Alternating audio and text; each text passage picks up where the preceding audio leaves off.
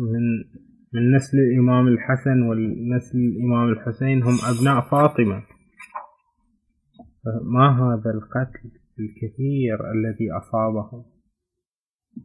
هذه قصة مقاتل الطالبين. وهذا القتل الذي حدث على بيت هو أشرف البيوت وأقربه إلى رسول الله صلى الله عليه وآله وسلم. فكيف حفظنا النبي في قرابته؟ هل بهذا القتل الكبير؟ هل بكل هؤلاء القتلى؟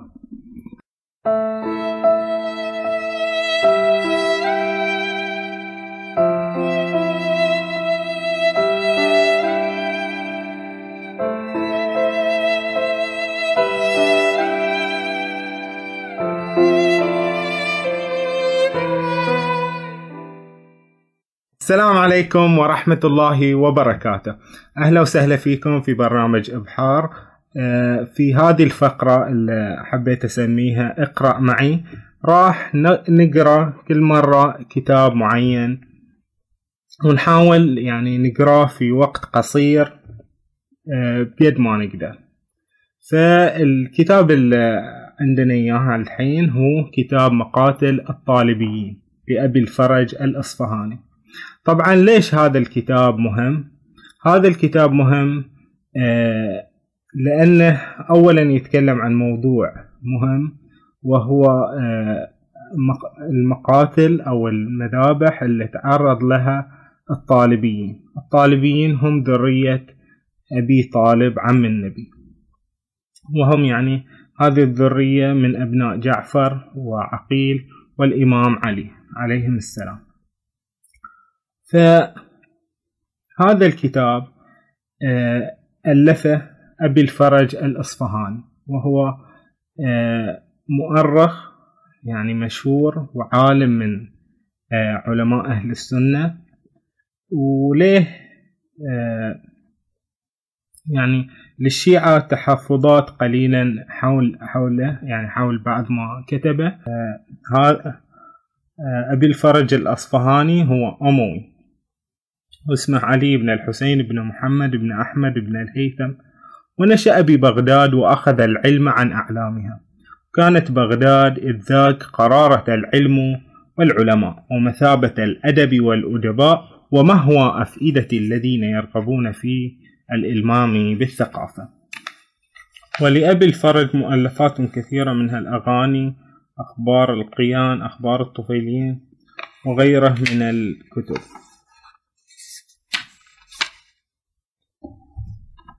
وقد ألف الهيثم بن عدي آه، أخبار الحسن ووفاته. وألف الواقدي مقتل الحسن ومقتل الحسين مقتل زيد بن علي مقتل علي مقتل الحسين وغيرها من الكتب التي ألفت في مقاتل الطالبين.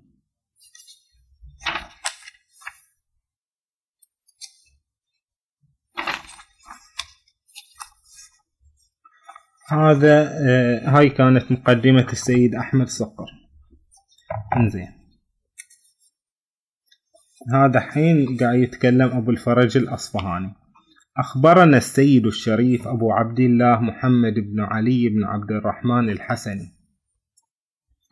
زين أخبرنا أبو الفرج الأصفهاني قال ونشهد أن لا إله إلا الله وحده لا شريك له شهادة من آمن بربوبيته. ونحن ذاكرون في كتابنا هذا إن شاء الله أخبار من قتل من ولد أبي طالب منذ عهد رسول الله إلى الوقت الذي ابتدأنا فيه هذا الكتاب وهو في جماد الأولى سنة ثلاث عشر وثلاثمائة للهجرة. ومن احتيل في قتله منهم بسم سقيه وكان سبب وفاته ومن خاف السلطان وهرب منه فمات في تواريه ومن ظفر به فحبس حتى توفى. فكل هذه كل من توفوا من الطالبيين آه، اللي هو أبو الفرج الأصفهاني راح يذكرهم الحين. أولهم جعفر بن أبي طالب. هذا أخبرنا محمد بن جرير مضى الناس حتى إذا كانوا بتخوم البقاء لقيتهم جموع هرقل من الروم والعرب فانحاز المسلمون إلى قرية يقال لها مؤتة. فالتقى الناس عندها وتعبأ المسلمون فجعلوا على ميمنتهم رجلا وعلى ميسرتهم رجلا من الأنصار.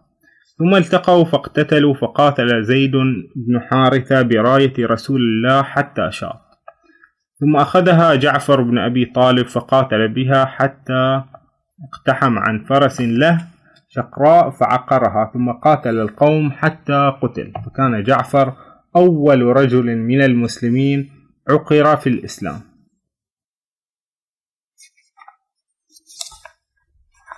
علي بن أبي طالب.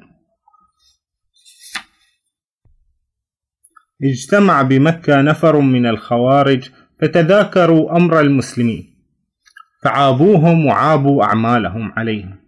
وذكر أهل النهروان وترحموا عليهم وقال بعضهم لبعض فلو أنا شرينا أنفسنا لله فأتينا أئمة الضلال وطلبنا غرتهم فأرحنا منهم العباد والبلاد وثأرنا بإخواننا الشهداء بالنهروان. فتعاقدوا على ذلك عند انقضاء الحج.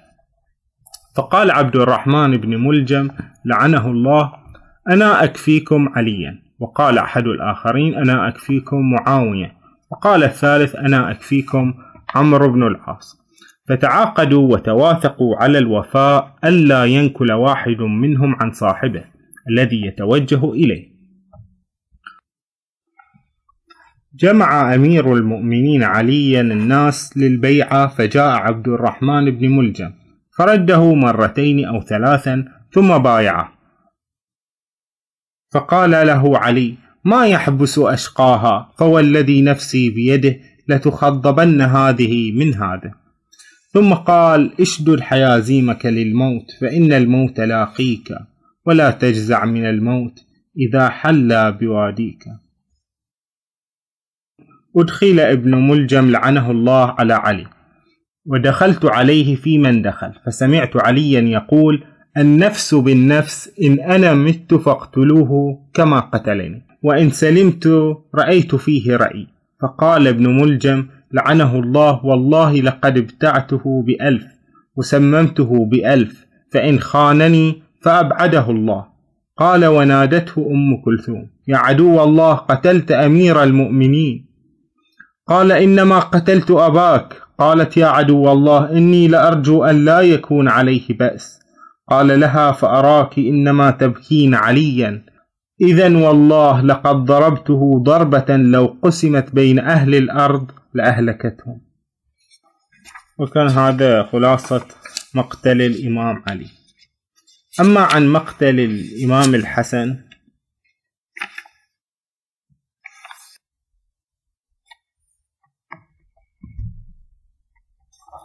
أرسل معاوية إلى ابنة الأشعث إني مزوجك بيزيد ابني على أن تسمي الحسن بن علي وبعث إليها بمائة ألف درهم فقبلت وسمت الحسن فسوغها المال ولم يزوجها منه فخلف عليها رجل من آل طلحة فأولدها فكان إذا وقع بينهم وبين بطون قريش كلام عيروهم وقالوا يا بني مسمة الأزواج.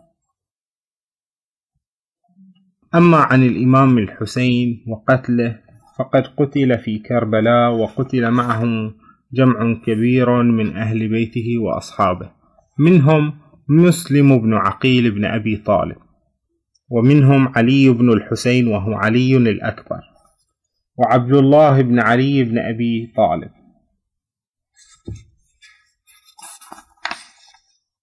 وجعفر بن علي بن أبي طالب. وعثمان بن علي بن أبي طالب والعباس بن علي بن أبي طالب.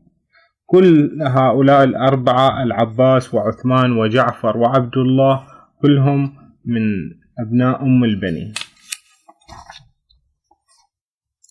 ومحمد الأصغر بن علي بن أبي طالب وأمه أم ولد.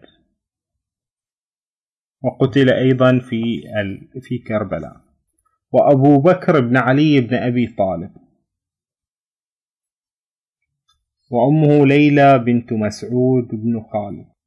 ذكر أبو جعفر محمد بن علي بن الحسين أن رجلا من همدان قتله. وذكر المدائن أنه وجد في ساقية مقتولا لا يدري من قتله. وأبو بكر بن الحسين بن علي بن أبي طالب. وأمه أم ولد. والقاسم بن الحسن بن علي بن أبي طالب. عن حميد بن مسلم قال خرج إلينا غلام كأن وجهه شقة قمر في يده السيف وعليه قميص وإزار ونعلان. قد انقطع شسع أحدهما.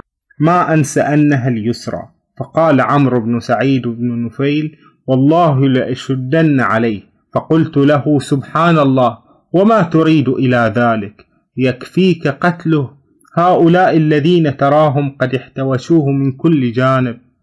قال والله لأشدن عليه. فما ولى وجهه حتى ضرب رأس الغلام بالسيف فوقع الغلام لوجهه وصاح يا عما. قال فوالله لتجلى الحسين كما يتجلى الصقر. ثم شد شدة الليث إذا غضب. فضرب عمرا بالسيف فاتقاه بساعده فأطنها من لدن المرفق ثم تنحى عنه إلى آخره. وعبد الله بن الحسن بن علي بن أبي طالب وأمه بنت السليل بن عبد الله وعبد الله بن الحسين بن علي بن أبي طالب وأمه الرباب وهو عبد الله الرضيع. وكان عبد الله بن الحسين يوم قتل صغيرا جاءته نشابة وهو في حجر أبيه فذبحته. وعون بن عبد الله بن جعفر بن أبي طالب الأكبر. أمه زينب العقيلة بنت علي بن أبي طالب وأمها فاطمة بنت رسول الله. وإياه عنا سليمان بن قتة بقوله واندبي إن بكيت عونا أخاه ليس فيما ينوبهم بخذول. فلعمري لقد أصبت ذوي القربى فبكى على المصاب الطويل.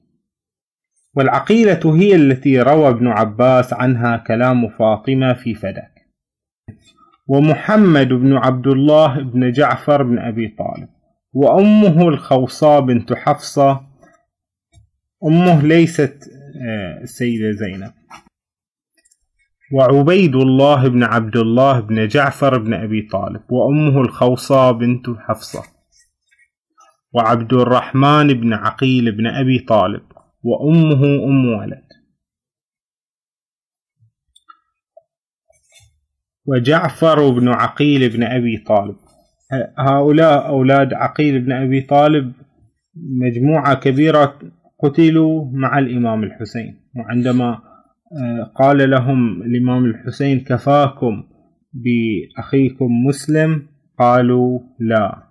وأبوا إلا أن يقتلوا بين يدي الإمام الحسين. وعبد الله الأكبر بن عقيل بن أبي طالب ومحمد ابن مسلم ابن عقيل بن أبي طالب. وعبد الله بن مسلم بن عقيل بن أبي طالب. أي أن هناك آه، ابنين لمسلم بن عقيل قتلا في كربلاء ومحمد بن أبي سعيد الأحول بن عقيل بن أبي طالب. وآخرا يرجع إلى ذكر مقتل الإمام الحسين. ومقتل الإمام الحسين آه، يفجع القلب. سنتحدث عنه في موضع آخر. وبعد ذلك أبو بكر بن عبد الله بن جعفر.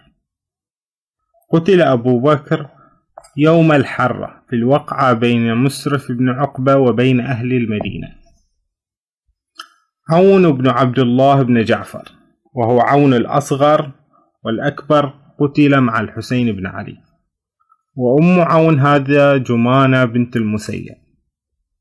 وقتل عون يوم الحرة حرة واقم قتله أصحاب مسرف بن عقبة. عبيد الله بن علي وعبيد الله بن علي بن أبي طالب وأمه ليلى بنت مسعود. عبد الله بن محمد بن علي بن أبي طالب. وهو الذي يزعم الشيعة من أهل خراسان أنه ورث الوصية عن أبيه وأنه كان الإمام وأنه أوصى إلى محمد بن علي بن عبد الله بن العباس وأوصى محمد إلى إبراهيم الإمام. فصارت الوصية في بني العباس من تلك الجهة. وزيد بن علي بن الحسين بن علي بن أبي طالب أمه أم ولد أهداها المختار بن أبي عويدة لعلي بن الحسين فولدت له زيدا وعمر وعليا وخديجة.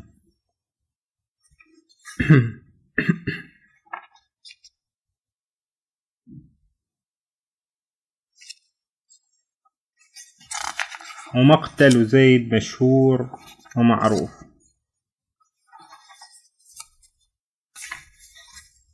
هذا حديث عن علي بن الحسين عن أبيه عن علي قال يخرج بظهر الكوفة رجل يقال له زيد في أبها والأبها الملك. لا يسبقه الأولون ولا يدركه الآخرون إلا من عمل بمثل عمله. يخرج يوم القيامة هو وأصحابه معهم الطوامير أو شبه الطوامير حتى يتخطوا أعناق الخلائق تتلقاهم الملائكة. فيقولون هؤلاء خلف الخلف ودعاة الحق. ويستقبلهم رسول الله صلى الله عليه وآله فيقول يا بني قد عملتم ما أمرتم به ادخلوا الجنة بغير حساب. جئت مع أبي جعفر إلى الكتاب فدعا زيدا فاعتنقه وألزق بطنه ببطنه وقال أعيذك بالله أن تكون صليب الكناسة. وكان في خاتم زيد بن علي اصبر تؤجر وتوقى تنجى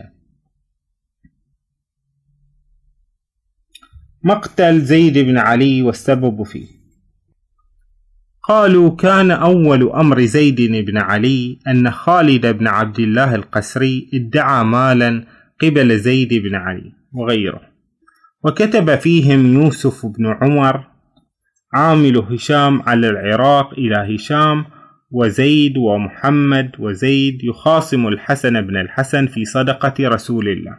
فأقام زيد بعد خروجه من عند يوسف بالكوفة أياما وجعل يوسف يستحثه بالخروج فيعتل عليه بالشغل وبأشياء يبتاعها فألح عليه حتى خرج فأتى القادسية ثم إن الشيعة لقوا زيدا فقالوا له أين تخرج عنا رحمك الله ومعك مائة ألف سيف من أهل الكوفة؟ وليس قبلنا من أهل الشام إلا عدة يسيرة فأبى عليهم فما زالوا يناشدونه حتى رجع بعد أن أعطوه العهود والمواثيق. وأقبلت الشيعة وغيرهم يختلفون إليه ويبايعون حتى أحصى ديوانه خمسة عشر ألف رجل من أهل الكوفة خاصة. وقام بالكوفة بضعة عشر شهرا وأرسل دعاته إلى الآفاق والكور يدعون الناس إلى بيعته فلما دنا خروجه أمر أصحابه بالاستعداد والتهيؤ فجعل من يريد أن يفي له يستعد. وشاع ذلك فانطلق سليمان بن سراقة فبعث يوسف فطلب زيدا ليلا فلم يوجد عند الرجلين اللذين سعى إليه أنه عندهما. فأتى بهما يوسف فلما كلمهما استبان أمر زيد وأصحابه وأمر بهما يوسف فضربت أعناقهما وبلغ الخبر زيدا فتخوف أن يؤخذ عليه الطريق فتعجل الخروج قبل الأجل الذي بينه وبين أهل الأمصار. واستتب لزيد خروجه وكان قد وعد أصحابه ليلة الأربعاء فخرج قبل الأجل. وأقبل زيد حتى انتهى إلى جبانة الصيادين وبها خمسمائة من أهل الشام فحمل عليهم زيد في أصحابه فهزمهم. ثم مضى حتى انتهى إلى الكناسة فحمل على جماعة من أهل الشام فهزمهم. ثم إن زيدا أخذ ذات اليمين على مصلى خالد بن عبد الله حتى دخل الكوفة فقال بعض أصحابه لبعض ألا ننطلق إلى جبانة كندة فما زال الرجل فما زاد الرجل أن تكلم بهذا إذ طلع أهل الشام عليهم. فلما رأوهم دخلوا زقاقا ضيقا فمضوا فيه. وتخلف رجل منهم فدخل المسجد فصلى فيه ركعتين ثم خرج إليهم فضاربهم بسيفه وجعلوا يضربونه بأسيافهم ثم نادى رجل منهم فارس مقنع بالحديد اكشفوا المغفر عن وجهه واضربوا رأسه بالعمود. ففعلوا فقتل الرجل وحمل أصحابه عليهم فكشفوهم عنه. ثم إن زيدا عليه السلام هزمهم وانصرفوا يومئذ بأسوأ حال فلما كان العشي عبأهم يوسف ثم سرحهم نحو زيد وأقبلوا حتى التقوا فحمل عليهم زيد فكشفهم ثم تبعهم حتى أخرجهم إلى السبخة ثم شد عليهم حتى أخرجهم من بني سليم وكنا مع زيد في خمسمائة وأهل الشام اثنا عشر ألفا. وكان بايع زيدا أكثر من اثني عشر ألفا. فغدروا. إذ فصل رجل من أهل الشام من كلب على فرس رائع فلم يزل شتما لفاطمة بنت رسول الله. فجعل زيد يبكي حتى ابتلت لحيته وجعل يقول أما أحد يغضب لفاطمة بنت رسول الله؟ أما أحد يغضب لرسول الله؟ أما أحد يغضب لله؟ قال ثم تحول الشامي عن فرسه فركب بغلة. قال وكان الناس فرقتين نظارة ومقاتلة. فجئت إلى مولى فأخذت منه مشملا كان معه ثم استثرت من خلف النظارة حتى إذا صرت من وراءه ضربت عنقه. وأنا متمكن منه بالمشمل فوقع رأسه بين يدي بغلته ثم رميت جيفته عن السرد قال وجعلت خيل أهل الشام لا تثبت لخيل زيد بن علي. فبعث العباس يعلمه ما يلقى من الزيدية وسأله أن يبعث إليه الناشبة. فبعث إليه سليمان بن كيسان. وكانوا رماة فجعلوا يرمون أصحاب زيد. وقاتل معاوية بن إسحاق الأنصاري يومئذ قتالا شديدا. فقتل بين يدي زيد. وثبت زيد في أصحابه حتى إذا كان عند جنح الليل رمي زيد بسهم فأصاب جانب جبهته اليسرى فنزل السهم في الدماغ فرجع ورجع أصحابه ولا يظن أهل الشام أنهم رجعوا إلا للمساء والليل. أي أنهم لا يعرفون أنه أصيب. فقال وكان من أصحاب زيد قال أقبلت أنا وأصحابي نقتفي أثر زيد.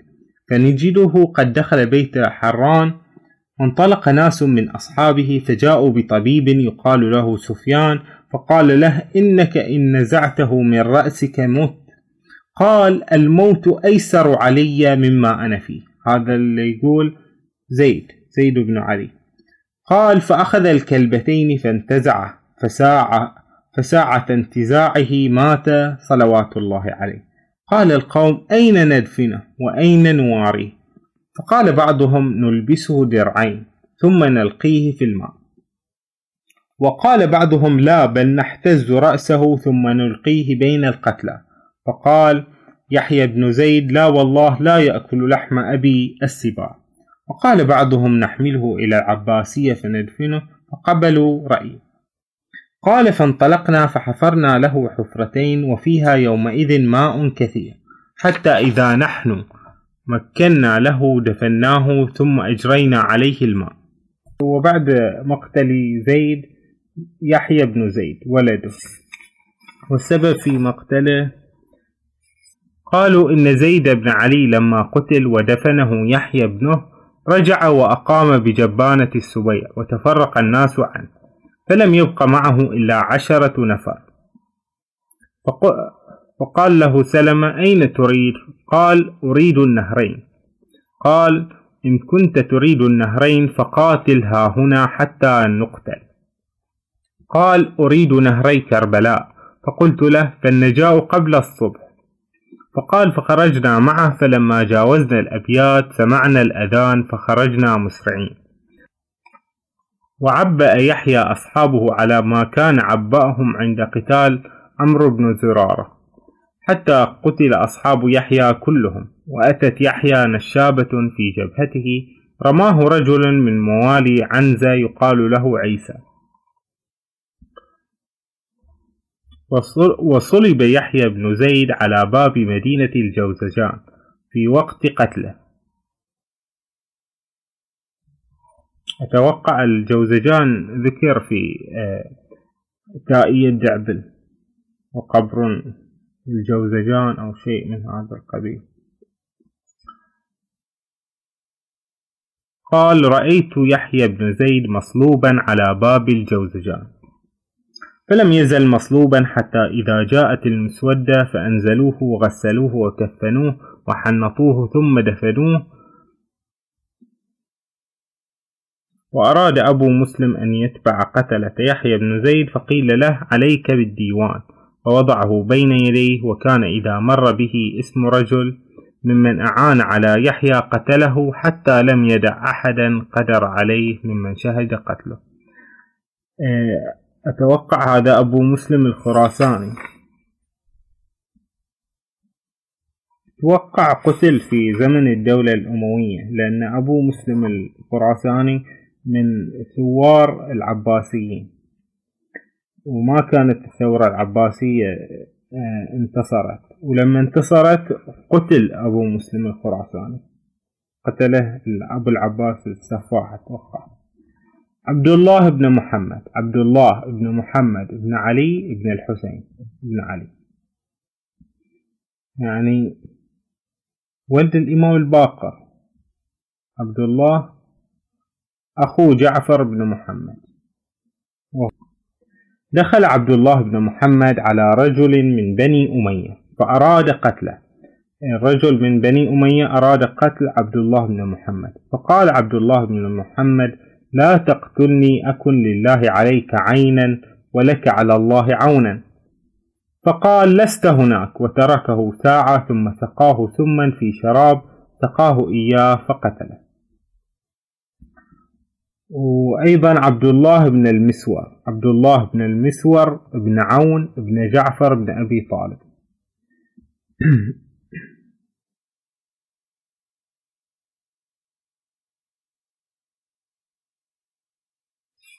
كان عبد الله من أشد الناس عقوبة وكان معه عبد الله بن المسور. فبلغه أنه يقول أنا ابن عون بن جعفر. أن معاوية دعا بامرأة وكلمها بشيء فراجعت فأمر بقتلها فقتلت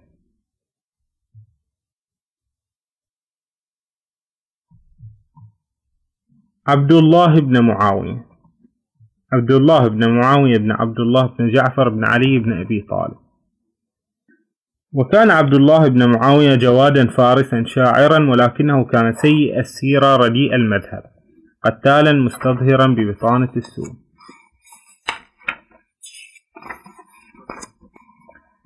عبيد الله بن الحسين عبيد الله بن الحسين بن علي بن الحسين بن علي. ذكر محمد بن علي أن أبا مسلم دس إليه سما فمات منه. وهؤلاء جميع من انتهى إلينا خبر مقتله في أيام بني أمية سوى ما اختلف في أمره منهم. يعني كل اللي قلناها الحين بني أمية. الآن الدولة العباسية. أيام أبي جعفر المنصور ومن قتل منهم. عبد الله بن الحسن بن الحسن. توقع هذا المسمى بالنفس الزكية أو شيء من هذا القبيل. وكان عبد الله بن الحسن شيخ بني هاشم والمقدم فيها. وقتل عبد الله بن الحسن في محبسه بالهاشمية. الحسن بن الحسن الحسن بن الحسن بن الحسن بن علي بن أبي طالب الحسن المثلث. وأمه فاطمة بنت الحسين بن علي بن أبي طالب. وتوفي الحسن في محبسه بالهاشمية.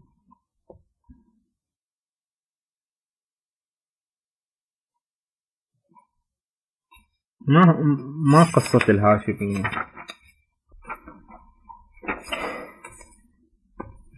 وأيضا إبراهيم بن الحسن بن الحسن. وكلهم أخوان عبد الله بن الحسن والحسن المثلث وإبراهيم بن الحسن. آه، وتوفي في الحبس بالهاشمية يا علي ألا ترى ما نحن فيه من البلاء؟ ألا تطلب إلى ربك عز وجل أن يخرجنا من هذا الضيق والبلاء؟ قال فسكت عنه طويلا ثم قال يا عم إن لنا في الجنة درجة لم نكن لنبلغها إلا بهذه البلية أو بما هو أعظم منها. بعد ذلك عبد الله بن الحسن ابن الحسن ابن الحسن أي ابن الحسن المثلث اسمه عبد الله. والعباس ابن الحسن ابن الحسن ابن الحسن ابن علي بن أبي طالب. أي أن الحسن المثلث عنده عبد الله والعباس وكلهم قتلوا وإسماعيل بن إبراهيم بن الحسن ابن إسماعيل ابن إبراهيم ابن الحسن المثنى. وهو الذي يقال له طباطبا وقيل إن ابنه إبراهيم طباطبا أنا سألت عبد الرحمن بن أبي الموالي كيف كان صبرهم على ما هم فيه. كانوا صبراء وكان فيهم رجل مثل سبيكة الذهب. كلما أوقد عليها النار ازدادت خلاصا وهو إسماعيل ابن إبراهيم. كان كلما اشتد عليه البلاء ازداد صبرا. اللي هو طباطبة محمد بن إبراهيم ابن الحسن اللي هو أخوه. وأيضا قتل. وعلي بن محمد بن عبد الله. وعلي بن محمد بن عبد الله بن الحسن المثنى. ومحمد بن عبد الله بن عمرو بن عثمان بن عفان. وإنما ذكرنا خبره معهم لأنه كان أخاهم لأمهم. وأمه فاطمة بنت الحسين.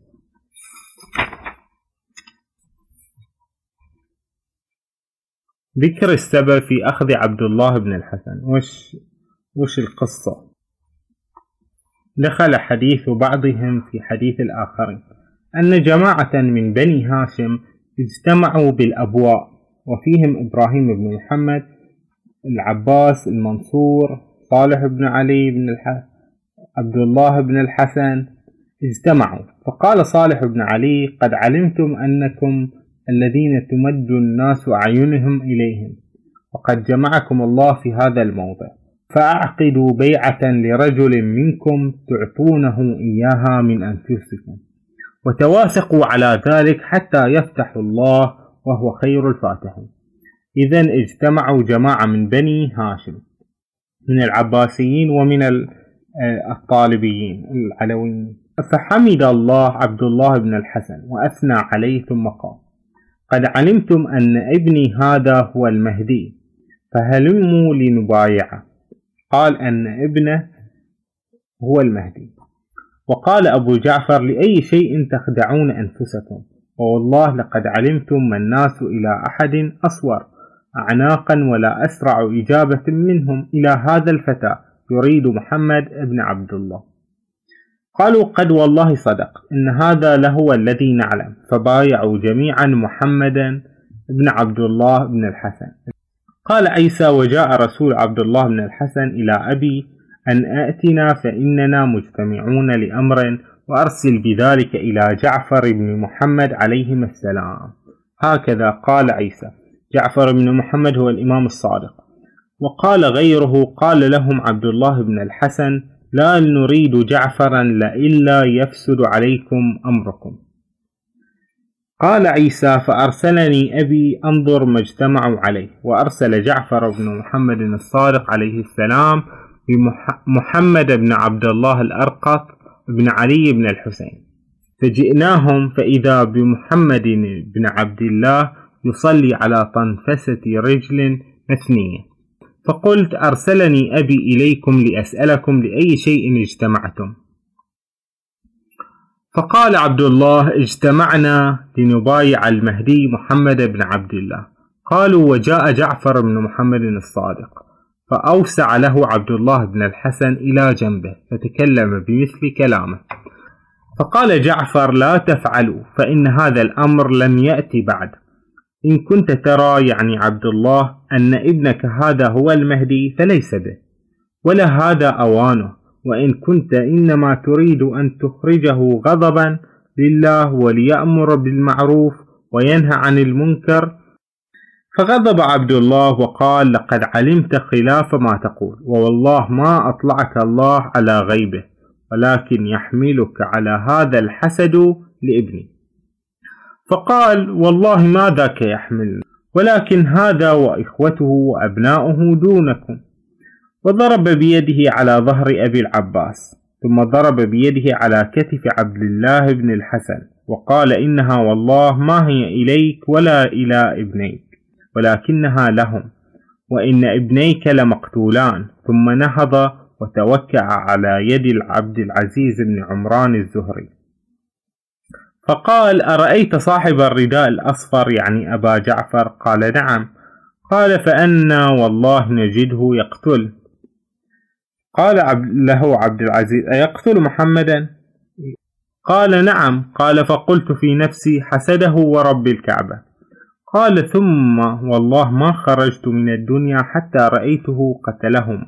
قال فلما قال الإمام جعفر الصادق ذلك نفض القوم فافترقوا. ولم يجتمعوا بعدها.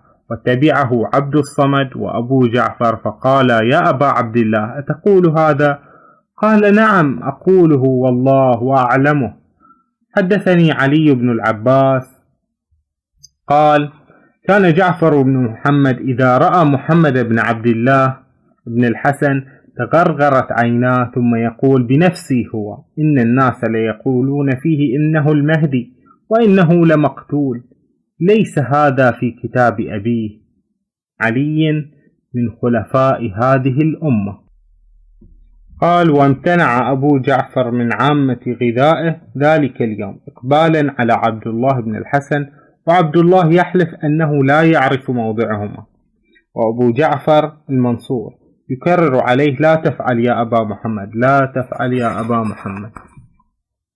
قال وكان سبب هرب محمد من, من أبي جعفر أن أبا جعفر كان عقد له في ناس من المعتزلة. قال السندي بن شاهك السندي بن شاهك هو قاتل الإمام الكاظم عليه السلام. إذا فرغنا من الطعام فلحظتك لحظة فامثل بين يدي عبد الله فإنه سيصرف بصره عنك فاستدر حتى تغمز ظهره بإبهام رجلك. وقتلوا هؤلاء عبد الله بن الحسن وأهل بيته آه، في تلك الموقعة قتلهم العباسيون يعني أبو العباس السفاح أو أبو جعفر المنصور. ابن محمد بن عبد الله ابن لمحمد بن عبد الله بن الحسن هذا أيضا قتل. محمد بن عبد الله بن الحسن هذا وكان أهل بيته يسمونه المهدي. هذا اللي سماه أبوه عبد الله بن الحسن المهدي. ذكر إنكار عبد الله بن الحسن وأهله وغيرهم أن يكون محمد المهدي وقولهم فيه أنه النفس الزكية. وأيضا عبد الله الأشتر بن محمد بن عبد الله بن الحسن. أيضا ولد اللي هو النفس الزكية كما يسمى. وإبراهيم بن عبد الله بن الحسن. أيام موسى الهادي الحسين بن علي بن الحسن المثنى. ابن الحسن المثلث صاحب فخ. قتل معه في فخ سليمان بن عبد الله الحسن بن محمد سليمان بن عبد الله بن الحسن المثنى الحسن بن محمد نفسه ابن النفس الزكية وعبد الله بن إسحاق بن إبراهيم بن الحسن المثنى. ثم تهيأ للمسير إلى الحسين صاحب فخ فسار حتى أتينا بستان بني عامر فنزل فقال لي اذهب إلى عسكر الحسين حتى تراه وتخبرني بكل ما رأيت. خرج مع الحسين صاحب فخ من أهل بيته يحيى وسليمان وإدريس وبنو عبد الله وإبراهيم بن إسماعيل بن طباطبة. أيام الرشيد هارون العباسي. يحيى بن عبد الله بن الحسن. إدريس بن عبد الله إدريس بن عبد الله بن الحسن بن الحسن بن علي. هذا إدريس هو الذي أسس الدولة الإدريسية بعد أن هاجر. ها يقول أن إدريس بن عبد الله بن الحسن بن الحسن أفلت من واقعة فخ ومعه مولى يقال له راشد. وتهيأت قافلة إلى أفريقية.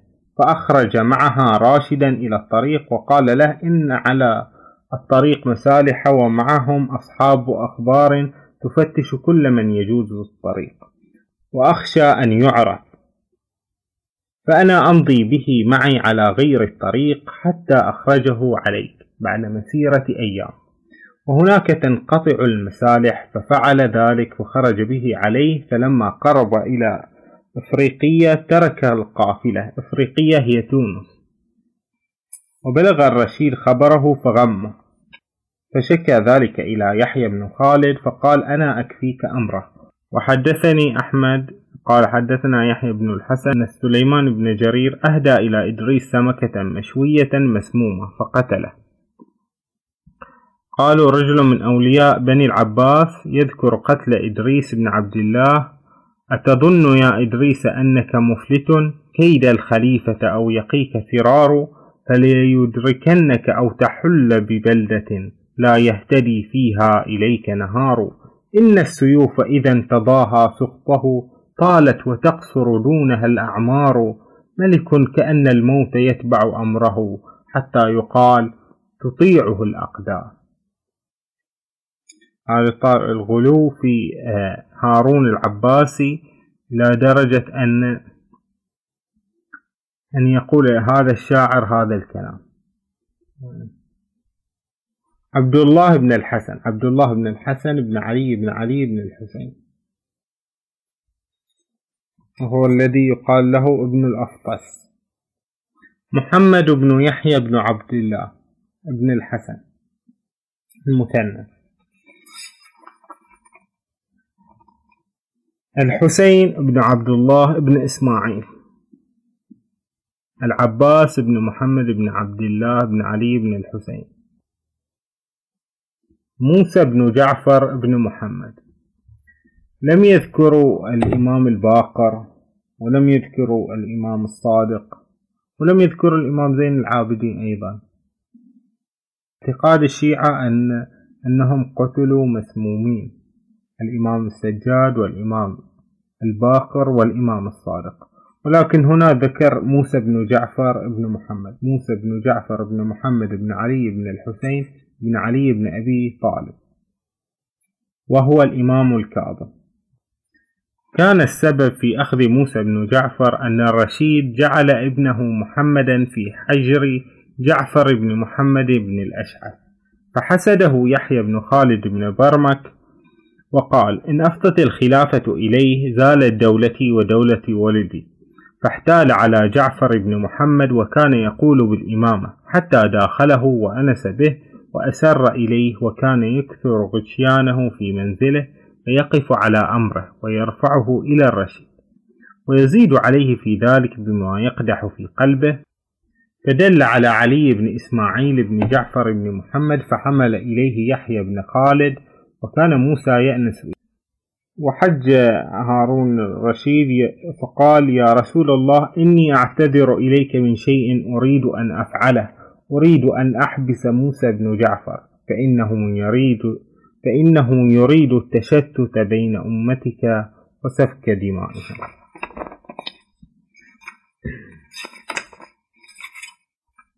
إسحاق بن الحسن بن زيد. إسحاق بن الحسن بن زيد بن الحسن. ذكر أيام الأمين يقول وكانت سيرة محمد في أمر آل أبي طالب خلاف من تقدم لتشاغله بما كان فيه من اللهو والإدمان له. ثم الحرب التي كانت بينه وبين المأمون حتى قتل فلم يحدث على أحد منهم في أيامه حدث بوجه ولا سبب. المأمون. قتل في زمنه محمد بن محمد بن زيد بن علي بن الحسن. وقتل الحسن بن الحسين بن زيد.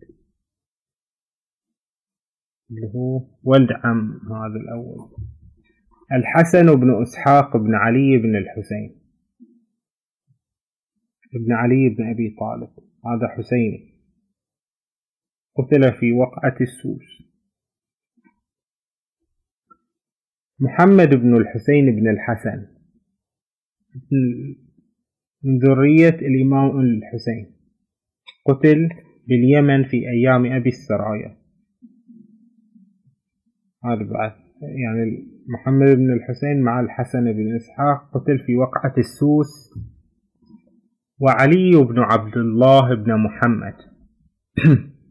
وهو من ذرية جعفر بن أبي طالب قتل باليمن في أيام أبي السرايا أيضا. هؤلاء الثلاثة قتلوا في وقعة السوس ذكر السبب في خروج أبي السرايا.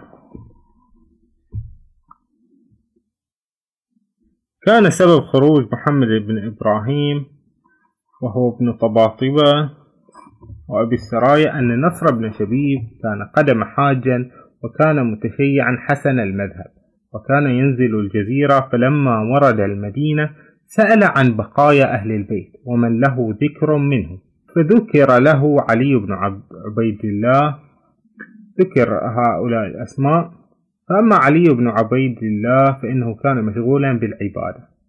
وأما عبد الله بن موسى فكان مطلوبا خائفا لا يلقاه أحد. وأما محمد بن إبراهيم فإنه كان يقارب الناس ويكلمهم في هذا الشأن. فأتاه نصر بن شبيب فدخل إليه وذاكره مقتل أهل بيته وغصب الناس إياهم حقوقهم. وقال حتى متى توطؤون بالخسف وتهتضم شيعتكم وينزى على حقكم؟ وأكثر من القول في هذا المعنى إلى أن أجابه محمد بن إبراهيم وواعده لقاءه بالجزيرة. لاحظت من الكلام اللي يذكره آه، أبو الفرج الأصفهاني دائما وهذه يعني رؤية موجودة وهي أن يصورون أهل البيت أو يعني آه، من ذرية النبي والإمام علي يصورون على أنهم آه، يخدعون أن يخدعهم هؤلاء العوام يرفعونهم فيتهورون في فيدخلون في هذا الأمر في في هذه الحروب.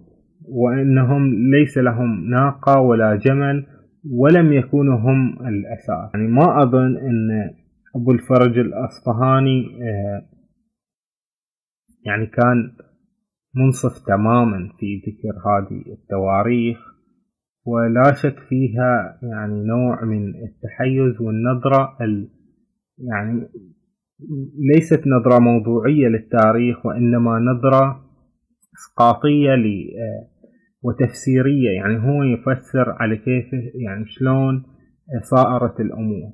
وإن كانت ليس وإن كان ليس هو المسؤول وإنما تفسير يعني المجموع اللي أخذ منهم هذا الأخبار كانت تقول دائما بهذا يعني الفحوى أن أن أهل البيت في عامتهم لا يخرجون.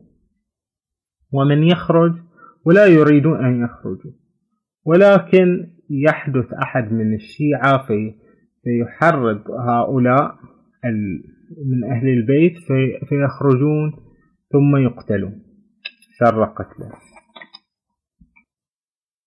وعظم أمر أبي السرايا على الحسن بن سهل فكتب إلى طاهر بن الحسين فكتبت إليه رقعة لا يدري من كتبها فيها أبيات وهي قناع الشك يكشفه اليقين وأفضل كيدك الرأي والرصين. تثبت قبل أن ينفد فيك أمر يهيج لشره داء دفين. أتندب طاهرا لقتال قوم بنصرتهم وطاعتهم يدين. محمد بن جعفر بن محمد بن محمد بن علي. محمد بن جعفر هو أخو الإمام موسى الكاظم.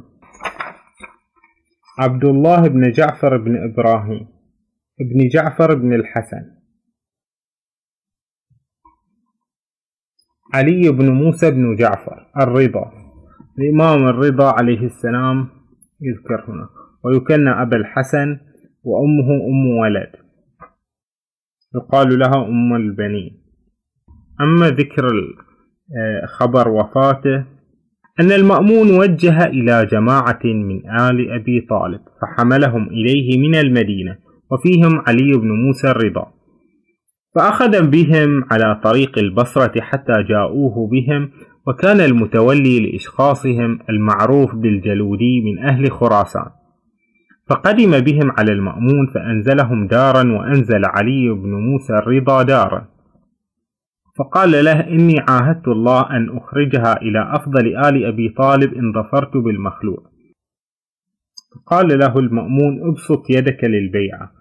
فقال له الإمام, الإمام الرضا إن رسول الله صلى الله عليه وآله هكذا كان يبايع فبايعه الناس ووضعت البدر قامت الخطباء والشعراء فجعلوا يذكرون فضل علي بن موسى وما كان من المأمون في أمره.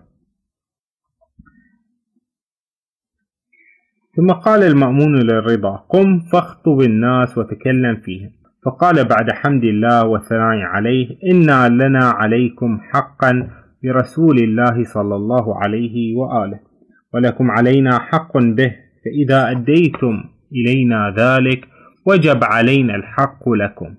ولم يذكر عنه غير هذا في ذلك المجلس.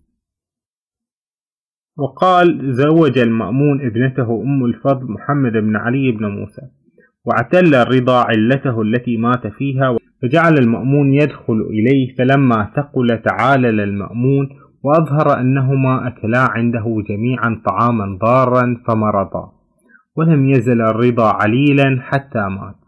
واختلف في أمر وفاته وكيف كان سبب السم الذي سقيه. قال ويحيى فبلغني عن أبي الصلت أنه دخل على الرضا بعد ذلك فقال له يا أبا الصلت قد فعلوها أي قد سقوني السم. وجعل يوحد الله ويمجده قال محمد بن علي وسمعت محمد بن الجهم يقول أن الرضا كان يعجبه العنب. فأخذ له عنب فتركت أياما فأكل منه في علته فقتله.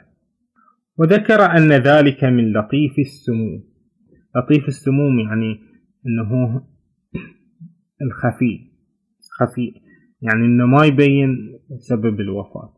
ولما توفي الرضا لم يظهر المأمون موته في وقته وتركه يوما وليلة ثم وجه إلى محمد بن جعفر بن محمد وجماعة من آل أبي طالب فلما أحضرهم وأراهم إياه صحيح الجسد لا أثر به ثم بكى وقال عز علي يا أخي أن أراك في هذه الحالة وقد كنت أؤمل أن أقدم قبلك فأبى الله إلا ما أراد وأظهر جزعا شديدا وحزنا كثيرا. وقال قال أبو الفرج هذه قصيدة لدعبل على الكره ما فارقت أحمد وانطوى. عليه بناء جندل ورزين وأسكنته بيتا خسيسا متاعه. وإني على رغمي به لضنين ولولا التأسي بالنبي وآله لأسبل من عيني عليه شؤون. هو النفس إلا أن آل محمد. لهم دون نفسي في الفؤاد كمين. أضر بهم إرث النبي فأصبحوا. يساهم فيه ميتة ومنون. دعتهم ذئاب من أمية وانتعت. عليهم داركا أزمة وسنون. وعاثت بنو العباس في الدين عيثة. تحكموا فيه ظالم وظنين وسموا رشيدا ليس فيهم لرشده وهذاك مأمون وذاك أمين فما قبلت بالرشد منهم رعاية ولا لولي بالأمانة دين رشيدهم غاو وطفلاه بعده بهذا رزايا دون ذاك مجون. ألا أيها القبر الغريب محله بطوس عليك الساريات هتون. شككت فما أدري أمسقى بشربة فأبكيك أم ريب الردى فيهون. وأيهما ما قلت إن قلت شربة وإن قلت موت إنه لقمين. أيا عجبا من هم يسمونك الرضا ويلقاك منهم كلحة وغضون. أتعجب للأجلاف أن يتخيفوا؟ معالم دين الله وهو مبين. لقد سبقت فيهم بفضلك آية لدي ولكن ما هناك يقين. هذا آخر خبر علي بن موسى الرضا. ومحمد بن عبد الله بن الحسن. بن علي بن علي بن الحسين. هذا حسيني. ذكر أيام المعتصم. أيام المعتصم قتل محمد بن القاسم بن علي بن عمر بن علي بن الحسين من ذرية الإمام زين العابدين. قتل في الطالقان. عبد الله بن الحسين بن عبد الله بن إسماعيل بن جعفر بن أبي طالب. أيام الواثق. أيام الواثق بن المعتصم. أيام المتوكل. جعفر بن محمد المعتصم. ابن هارون. قتل محمد بن صالح بن عبد الله. بن موسى ذرية الإمام الحسن. وقتل محمد بن جعفر. وقتل القاسم بن عبد الله. من ذرية الإمام الحسين. محمد بن جعفر غلب على طبرستان ونواحي الديلم. ثم خرج من بعده بالري وخرج الكوكبي وأحمد بن عيسى بن زيد. أيام المنتصر يقول أن يظهر الميل إلى أهل هذا البيت. أيام المستعين قتل حسين بن محمد بن حمزة من ذرية الإمام الحسين. أيام المعتز قتل الكثيرون. إسماعيل بن يوسف. الحسن بن يوسف. قتل في حرب كانت بين أخيه إسماعيل وبين أهل مكة. أصابه سهم فقتله. وقتل أحمد بن عبد الله وعيسى بن إسماعيل وجعفر بن محمد. وأيام المهتدي قتل علي بن زيد بن الحسين محمد بن القاسم وطاهر بن أحمد بن القاسم والحسين بن محمد بن حمزة. ويحيى بن علي محمد بن الحسن وجعفر بن إسحاق. وكل هؤلاء قتلوا. وأيام المعتمد قتل أحمد بن محمد أحمد بن عبيد الله بن علي الكثيرون. أيام المعتضد أيام المكتفي محمد بن علي علي بن محمد زيد بن الحسين أيام المقتدر. كثيرون. الكثير. ما هذا؟ هذا المقتدر. كم واحد قتل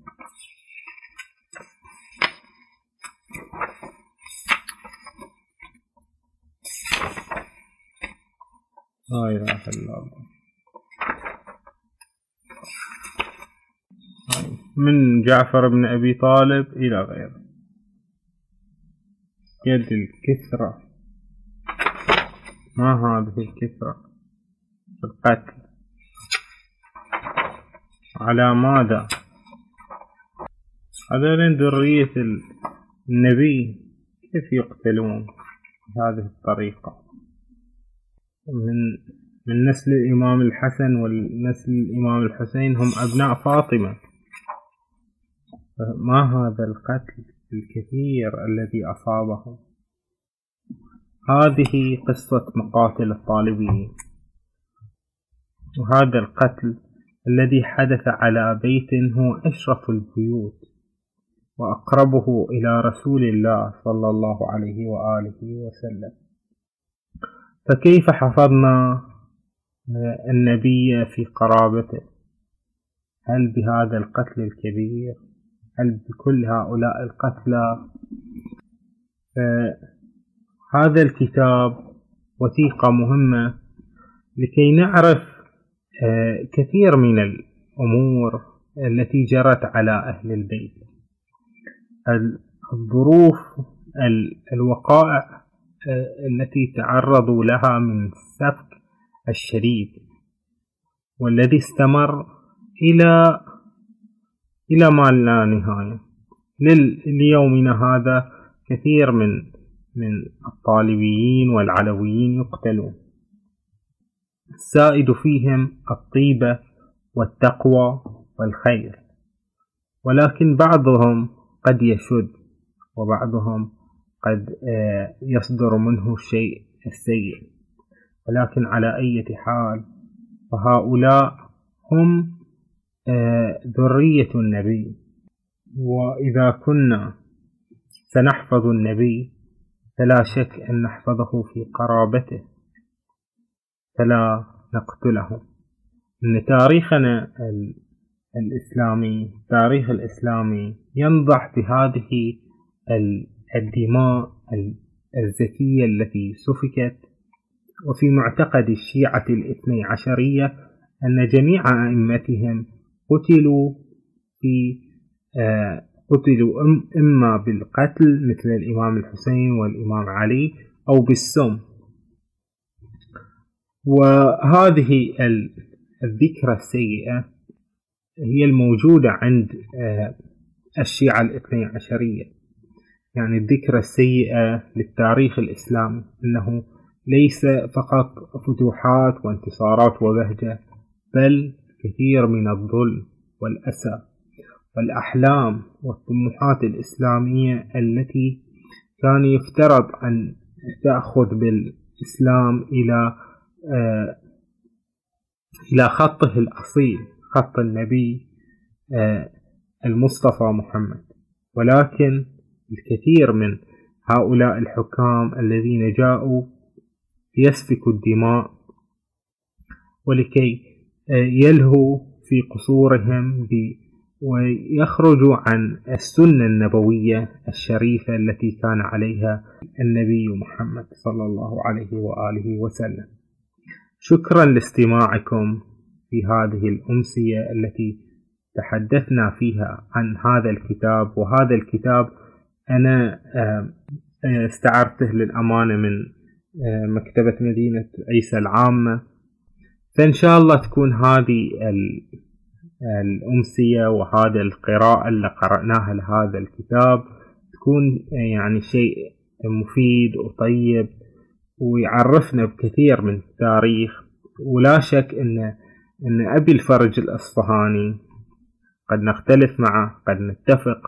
هذه وثائق تاريخية بعضها قد تكون يعني غير صحيحة بعضها فيها أبي الفرج الأصفهاني يقول أشياء مثلا غلط أو هو متحيز لجهة أو غير ذلك. فإحنا يعني نقرأ الكتاب من باب نقدي. نكون متهيئين للاستماع لمعرفة أي شيء صحيح أي شيء خطأ سنعرفه فيما آه، بعد. ولكن مهم قراءة هذا الكتاب لأن فيه الكثير من المعلومات المفيدة التي توضح لنا كثير من المآسي التي تعرض لها الطالبيون. وشكرا لكم شكرا لاستماعكم ومشاهدتكم. أتمنى أن تكونوا بألف خير وكونوا بألف ألف خير.